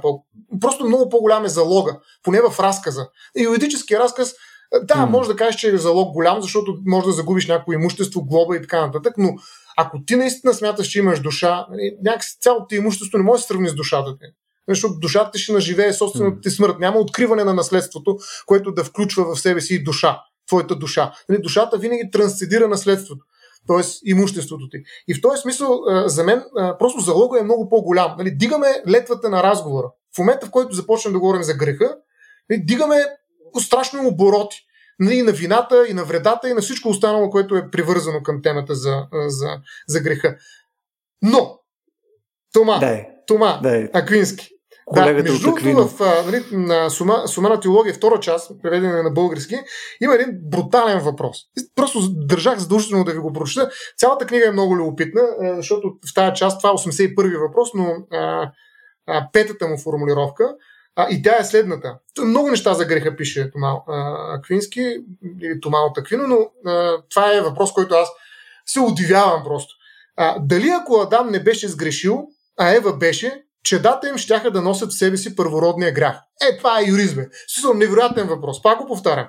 Значи, дали ако Адам не беше сгреш, съгрешил, а Ева беше, чедата им щяха да носят в себе си първородния грях. Защото нали, има взаимодействие. Трябваше ли двамата да сгрешат или беше достатъчно само жената да сгреши първородния грях? И то обяснява защо първородния грях действително е част от човешката природа, той се есен, есенциализира, той се превръща в част от нашата същност, защото човечеството е едно, обяснява как нали, а, няма как да избягаме от първородния грях, което нали, е като печат. Нищо, че се кръщават християните и с това се опитват да изчистят а, греха, но във всички случаи това е нещо, което ние държим със себе си и трябва да се преборим. Калвинизма, между другото, предлага едно много специфично решение. Калвин. Той казва, а, на, нашето цяло естество е покварено от греха и няма оправия. Няма смисъл изобщо да се пробвате. Всичко е покварено. От до от, до последния ви атом е, е грешен в тяло. Затова дайте да се занимаваме с глупости, просто докажете, че сте от нея избрани или нали, как да го докажете, ами, примерно, като покажете, че живеете свято, че сте от нея избрани, които ще бъдат спасени, защото милостта на Бог е единствената, която може да ви изчисти от първородния грях. Виж колко радикал, радикално отношение, какво радикализиране на греха има при калвинизма. И Калвин ти казва, нямаш управление, човек, това е положението. А, или си от те, или си от нея.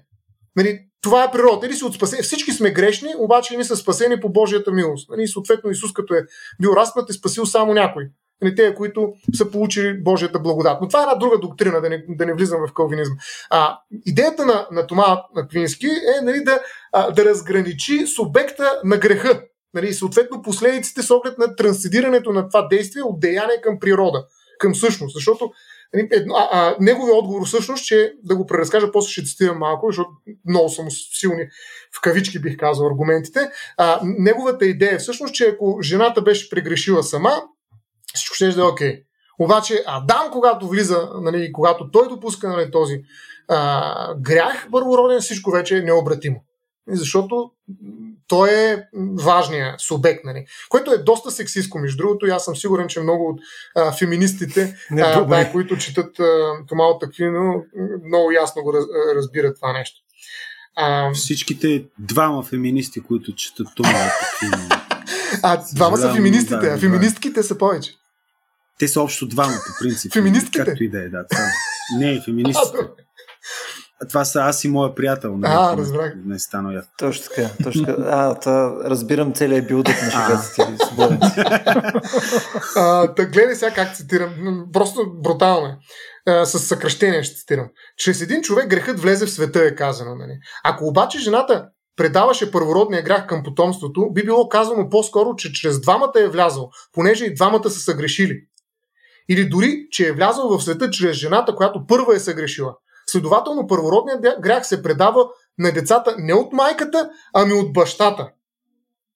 Отговарям с думите, че разрешението на това затруднение се прояснява от казаното по-горе. Там беше казано именно, че първородният грях се предава от първородителя, доколкото той ражда децата си. Но забележете, това не е майката, първородителя. А, защото при раждането действителният принцип е от бащата, а майката осигурява материята. Поради което първородният грях се приема не от майката, ами от бащата.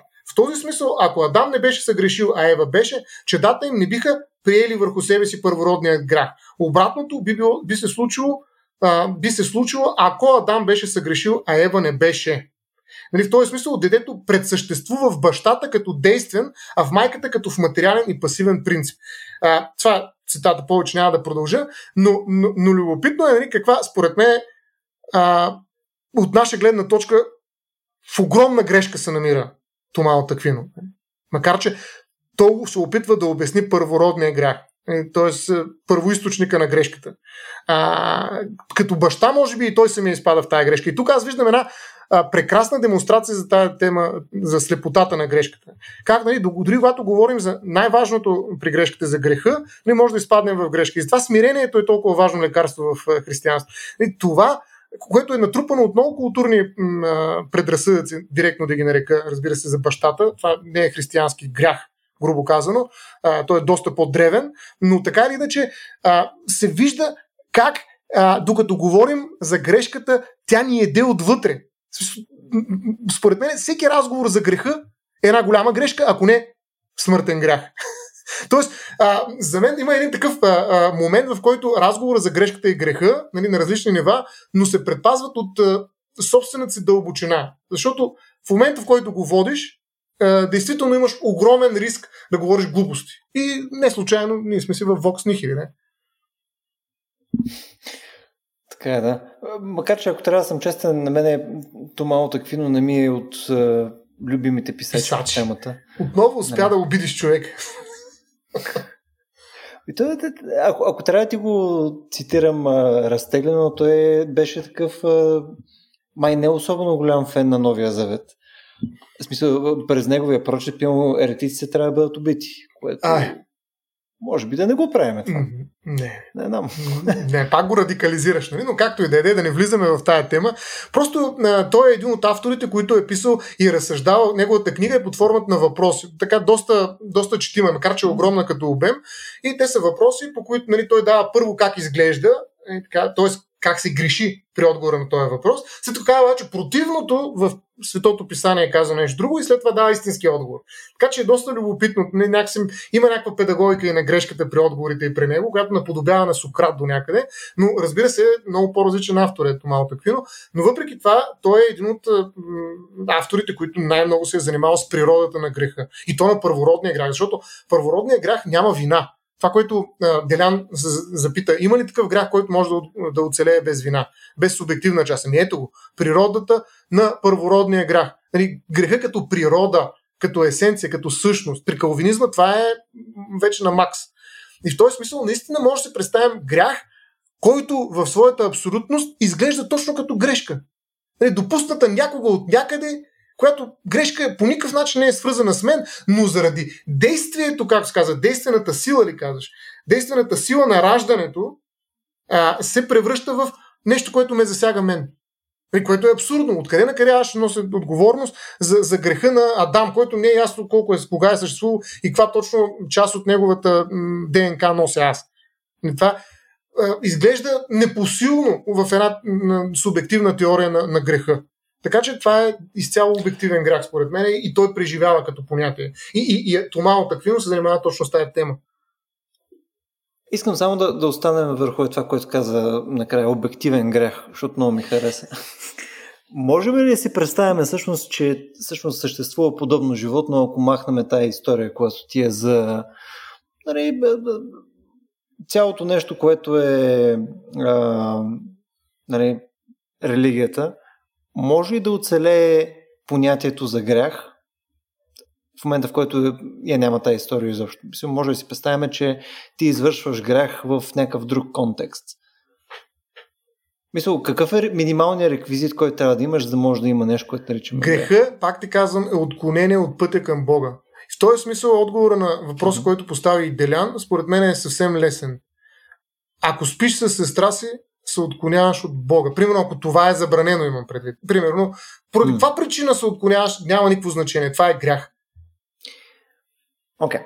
Тоест, не може да си представим да го преформулираме по, по начин, по който ние казваме, че имаш някаква друга морална система, в която приемаме, че да спиш с сестра ти не е окей. Okay. А, нали, и съответно по някакъв начин ти а, чисто като качествено човешко същество във времето, нали, няма съответно да пребъдеш по някакъв по-качествен начин. Е, представи си нещо, където нямаш някаква църковна функция, няма някакво висше същество, нали, там, което съответно внимава дали, дали си мастурбирал сам вкъщи и така нататък. Смисъл по-скоро а, че просто е някаква чисто а, морална рамка, в рамките на която това не е, това не е, това не е окей. И то не е грешка отново, а е конкретно нещо, което не е, не е престъпление, но просто е контра на тази морална рамка. Няма ли пак да практически прилича ужасно много на грях? и да е практически грях. Ами без Бог, според мен, концепцията за грях олеква със сигурност. А, по-скоро е грешка. Нали, може да е престъпление в най-силния, дум, най-силния случай. А, но, но тогава, когато трябва да простим чисто прагматично, нали, църквата го има това нещо и по економия. Нали, смисъл, да, това не е, не е хубаво, отклонение, ама трябва да го търпим. Това са като търпимите строежи, малко в правото. Нали, смисъл, бе, не е хубаво да има такива сгради, ама са построени, сега не можем да ги съборим, трябва да ги търпим, такива каквито са. Така че в този смисъл църквата е била доста практическа. Може би затова е склонна да бъде много сериозно обвинявана в най-различни, има основания, най-различни нейни инициативи, но тя е била и в крайна сметка прагматична институция Ала Вебер. И тя трябва да се справи с това. Така че има го това опрощение, нали, което е извън изкуплението, нали, което е някакъв вече екстравагантен, отвъден акт.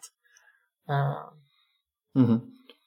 Тоест, ако ти правиш някакво нарушение на, на а, някакви установени рамки, нали, които са ти, някакви морални рамки, които са, нали, не са законови, не са свързани с някакво наказание нали, физическо и така нататък, са свързани просто с това, че ти се отдалечаваш от някакъв идеал за тебе като перфектното човешко същество, което просто е с отмененото наказание вече там от Всевишния Бог, тогава няма да е грях, а ще е някаква бета версия на грях. Ще, ще ми, това е чистата прим. геометрия на греха, бе, човек. Точно това е. Вървиш под определен ъгъл от пътя. Нищо повече. Вече, ако ти се ослажда, нали, това, което добавя Теофан Затворник, нали, ако почнеш да го желаеш, когато се превърне в порока. Порока какво е? Порока е повреда. Нали, аз бих обяснил дори в юридически контекст порока точно като повреда. Нали, договор е една машина, в която имаме една повреда. Просто е повреден, не може да работи и затова трябва да се унищожи. Трябва да го бракуваме рециклираме. А, порока е това, една повреда. Повредата е в природата на договора или пък в природата на човек. Защото страстта работи отвътре и всъщност ме кара непрекъснато да бия нали, ъгъл в страни от пътя. Нали? Сега, аз не мога да рециклирам човека подобно на, на договора. Нали, няма такъв институт за унищожаване на унищожаемост на, на сгрешил човек. Нали? А, колкото и да говориш, имаш. Защо сте вече няма да. но, но, но във всички случаи, нали, а, за мен най-най-голям, най-позволената редукция нали, геометрична на греха е точно това отклонението. И в този смисъл греха като понятие преживява вината, т.е. цялата субективна, на, целият субективен шум и фанфари, нали, които са свързани с тази концепция за, за греха и продължава да, да стои, макар и нали, по-близо до грешката, много над нея. Дел, кажи сега, ти, ти, ти наслушаш така внимателно и мълчаливо ни се смееш на някакви грешки и глупости говорим, обаче ще дам сега възможността и ти да поговориш малко глупости. А, не, аз просто Какво толкова интересно ми стана, че се заплеснах и само слушам. А. Ами, да, греха, както казах, е, значи той има някакво трансцендентно измерение. Той не може да не може да намери отговора си в този свят. ако може да намери отговора си в този свят при една друга нали, морална система, както каза Любо, той най-вероятно не би бил гряха нещо друго. А, и докато ви слушах си представях някакви неща, примерно а, може ли може ли да има а, гря, грешка и грях, ако не става въпрос за човешко същество? А, грешкостта, доколко е само човешкост, може ли да говорим примерно за грях и грешка при животните или при изкуствения интелект? Представих си, между другото, как в един извратен сценарий, подобно на този епизод на Black Mirror, в който имаше гробище а, на, нали, на някакъв хард диск там или виртуално, дето съзнанието се чипове. Точно така. А, и там, ако имаш так, това е някакво а, материализиране на трансцендентното. Нали? Ти постигаш безсмъртие, но на нещо, което е в а, изцяло нашия свят. Не знам и дали тогава би бил, мислим, някакъв грях, който намира отговора си там.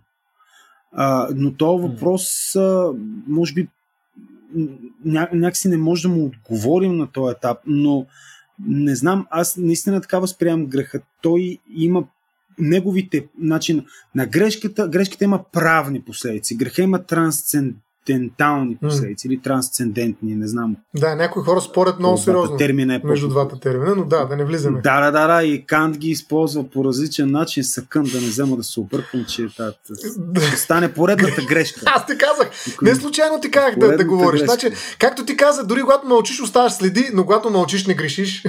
и затова мълчанието е злато. А, не е вярно. Да? С мълчанието е са свързани редица грехове. А-а. И ако трябва да се върнем към правото, великия въпрос въпрос можеш ли да измамиш с мълчание а? е велик. Можеш ли да вкараш някой в грешка, и можеш заблуда в грешка, мълчейки? Ми аз съм привърженик на тезата, че можеш. Разбира се, обикновено се говори с това, че трябва да има съчетание между действие и бездействие, но мълчание, да, да, в смисъл в някаква степен. Защо не? Mm.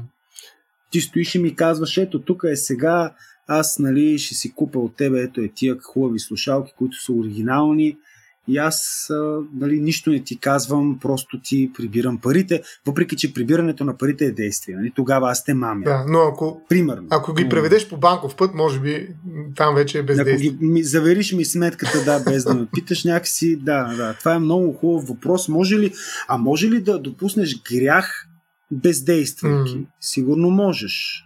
Можеш. Би трябвало да. Интересен ми е този аспект на християнската етика, задължението към действане. Т.е. до каква степен, примерно, въпросът за добрия живот, който означава нали, без грях, до каква степен е свързан с това аз да се пазя от греха, не правейки някакви неща, и до каква степен е, е свързан с, е, с едно мое задължение да правя по-добро в света, примерно да помагам, да се боря за душата на някой и така нататък, който обаче включва и риска, защото който не работи, той не греши. Mm. А пък тук има един голям риск и, и това а, ме, ме, ме вълнува искрено, както в областта на грешката, така в областта на греха. Можеш ли ти да си по-праведен, ако се пазиш от всяко действие? То въпрос, според мен, отива и там при въпроса за исихастите и аскетите, mm. защото те в крайна сметка какво правят? Те, те отиват на страни и те не се борят. Ти добър ли си, когато не се бориш за добро? Борят Или може би те се борят, да не борят разбирам. Се, борят се за душата си.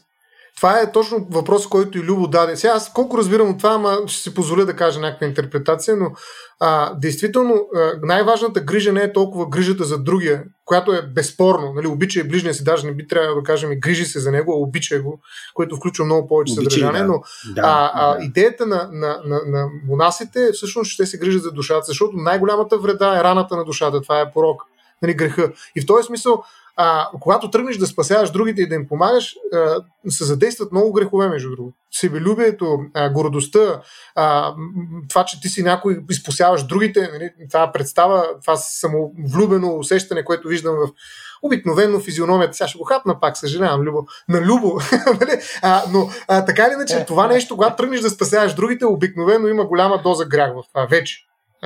Както като тръгнат рицарите, затова, нали, примерно, рицарите в никакъв случай не са пример за, за, за християнско поведение, да спасяват а, светите места. А, кои са те, какво спасяват, как точно го спасяват те нататък. Няма значение. Но най-трудното нещо е да спасиш душите си. Така че в този смисъл монасите, които се отделят от света и се опитват да издържат на изкушенията, които правят рани в душата, всъщност се борят за нещо. Нали, това действие, накара да изглежда като бездействие, е едно от най-активните и интензивни. Много трудно е да, да стоиш просто да се бориш за душата си, каквото и да значи това.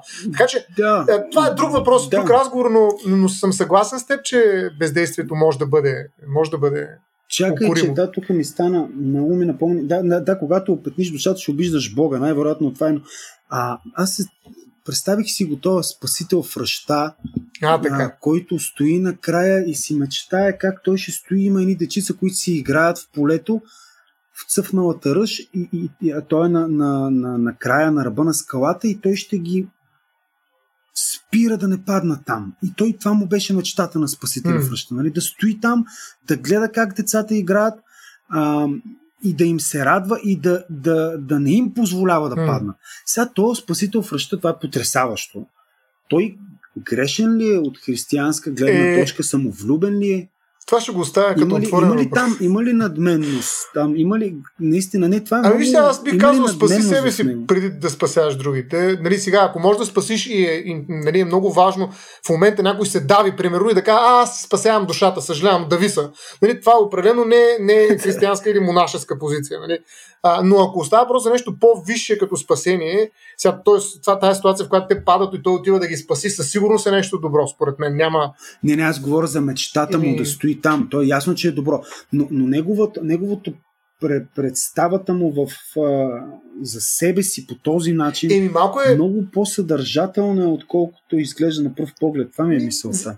Да. Ето, той е фетиш към героизма. Да, нали, ако зададеш въпроса на християни, да. нали, ако ти с цената на твоята душа можеш да спасиш душата на ближния, ще го направиш ли?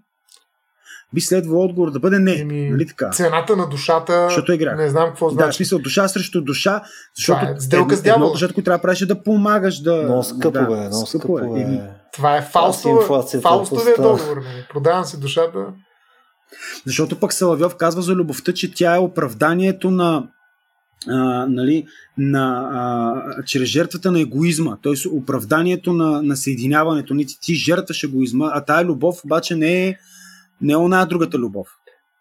Абе, Дел, дай да се върнем само, че един много силен въпрос зададе да, за, за грешките да, при животните. Мисля, че и Любо а, искаш нещо да кажем. Аз искам само един коментар. Защото това е наистина много хубав въпрос дали животните грешат. Между mm. това е въпрос, който може да дадем за много други неща, за които си говорим в Волкс Нихили. Дали това нещо може mm. и при животните да го видим. А, до някъде този въпрос се съдържаше и в моя коментар дали еволюцията греши. Дали, дали природата греши.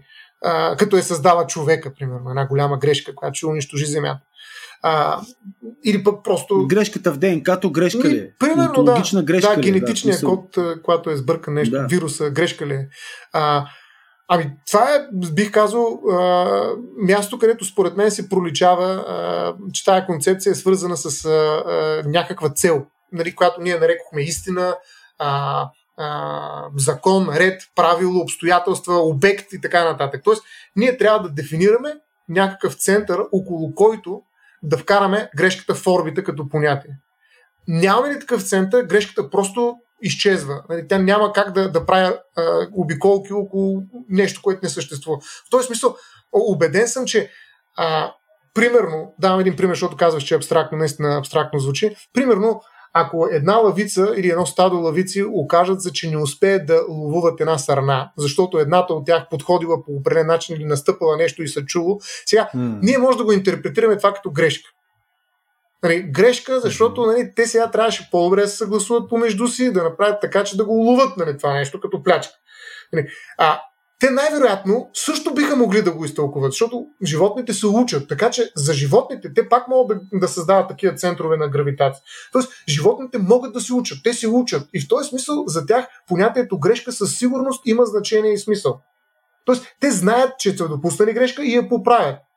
Е, това според мен е категорично. Нали? Просто много по-рудиментарно е съдържанието на понятието грешка при тях, както и съзнанието най-вероятно, но те работят с понятието грешка. Сега, обаче, ако дигнем на екосистемно ниво и кажем, бе, я да видим сега това от гледна точка на Земята, грешка ли? Ами, що да е грешка? В смисъл, hmm. оцеляло е едно животно. Нали? Примерно, това грешка ли е, че е оцеляло по той е родил някакви други така Ма ти, да, тук обаче вдигна Много, едно да, ниво нагоре. Да. В смисъл, на въпроса нали, конкретно за животните, това грешка ли е? Не, не е грешка. Не, в смисъл, може да си представиш различни начини, по които а, слагаш рамки нали, и в рамките на вече новото ниво да не можеш да говориш изобщо за, за същия порядък грешка. В смисъл дали от твоя гледна точка, примерно това, че а, си забравил ключовете е грешка, от а, моя гледна точка не е грешка, е много щастлива случайност, не? защото е, сега съответно аз мога да ти взема ключовете и ще ти взема телевизора. Нали? Съответно, това е вече моя да. грех. Е, идеята ми е, че вече зависи как ще го наредиш цяло, цялото нещо, но тук съм съгласен с теб. В смисъл, звучи ми като животните да абсолютно да могат правят грешки. А, в момента, в който отиваме обаче пък на по-абстрактните неща, нали, където се опитаме да ги оприличаваме нали, там с някакви намерения, неща и та, например, а, грешката в репликацията на ДНК, примерно, да, то, то, то си е грешка по начин, по който ние го окачествяваме, просто там нямаш същата заявка за намерение. И може би просто да ползваме друга думичка, което може би в вече почти всеки подкаст го казваме, че не, нали, много често ползваме просто една и съща дума за относително различни неща, които просто имат някакви Недостиг на думи.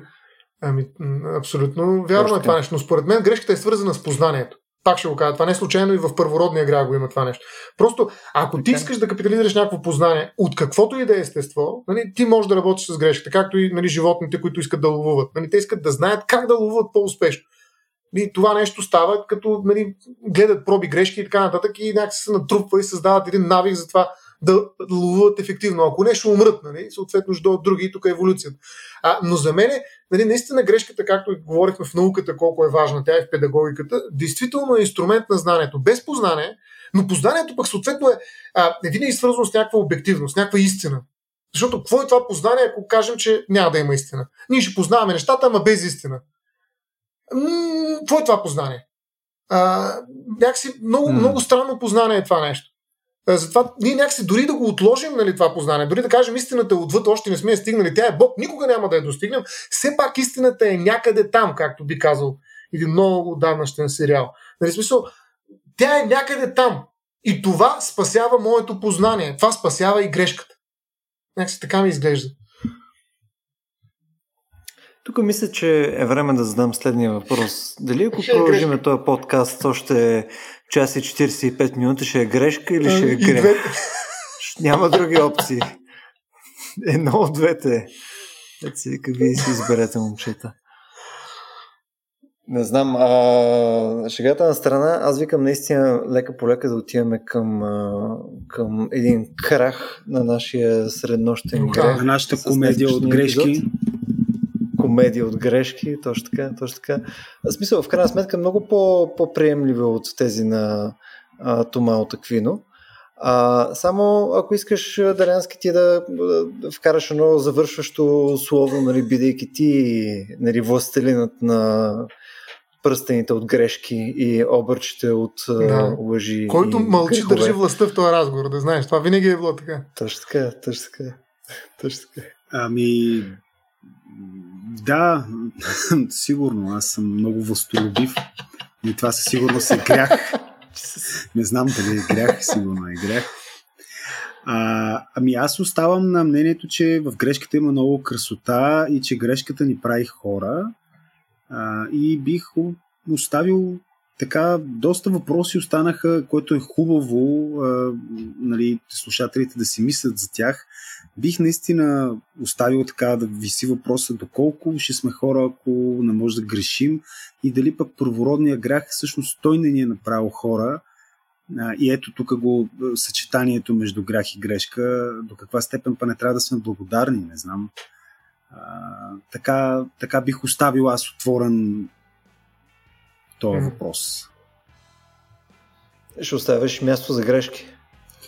А, задължително, както се видя, аз основно такива места търся. Точно така, точно така. Аз, аз само такива пък съм намерил, което нали, само по себе си също говори за мен като, като човек. Ще е грешка, ако не грешим. Добре. Точно така. Мисля, че ако направим още един такъв тип чичо шега, нали, хората ще си ударят телефона вече в масата.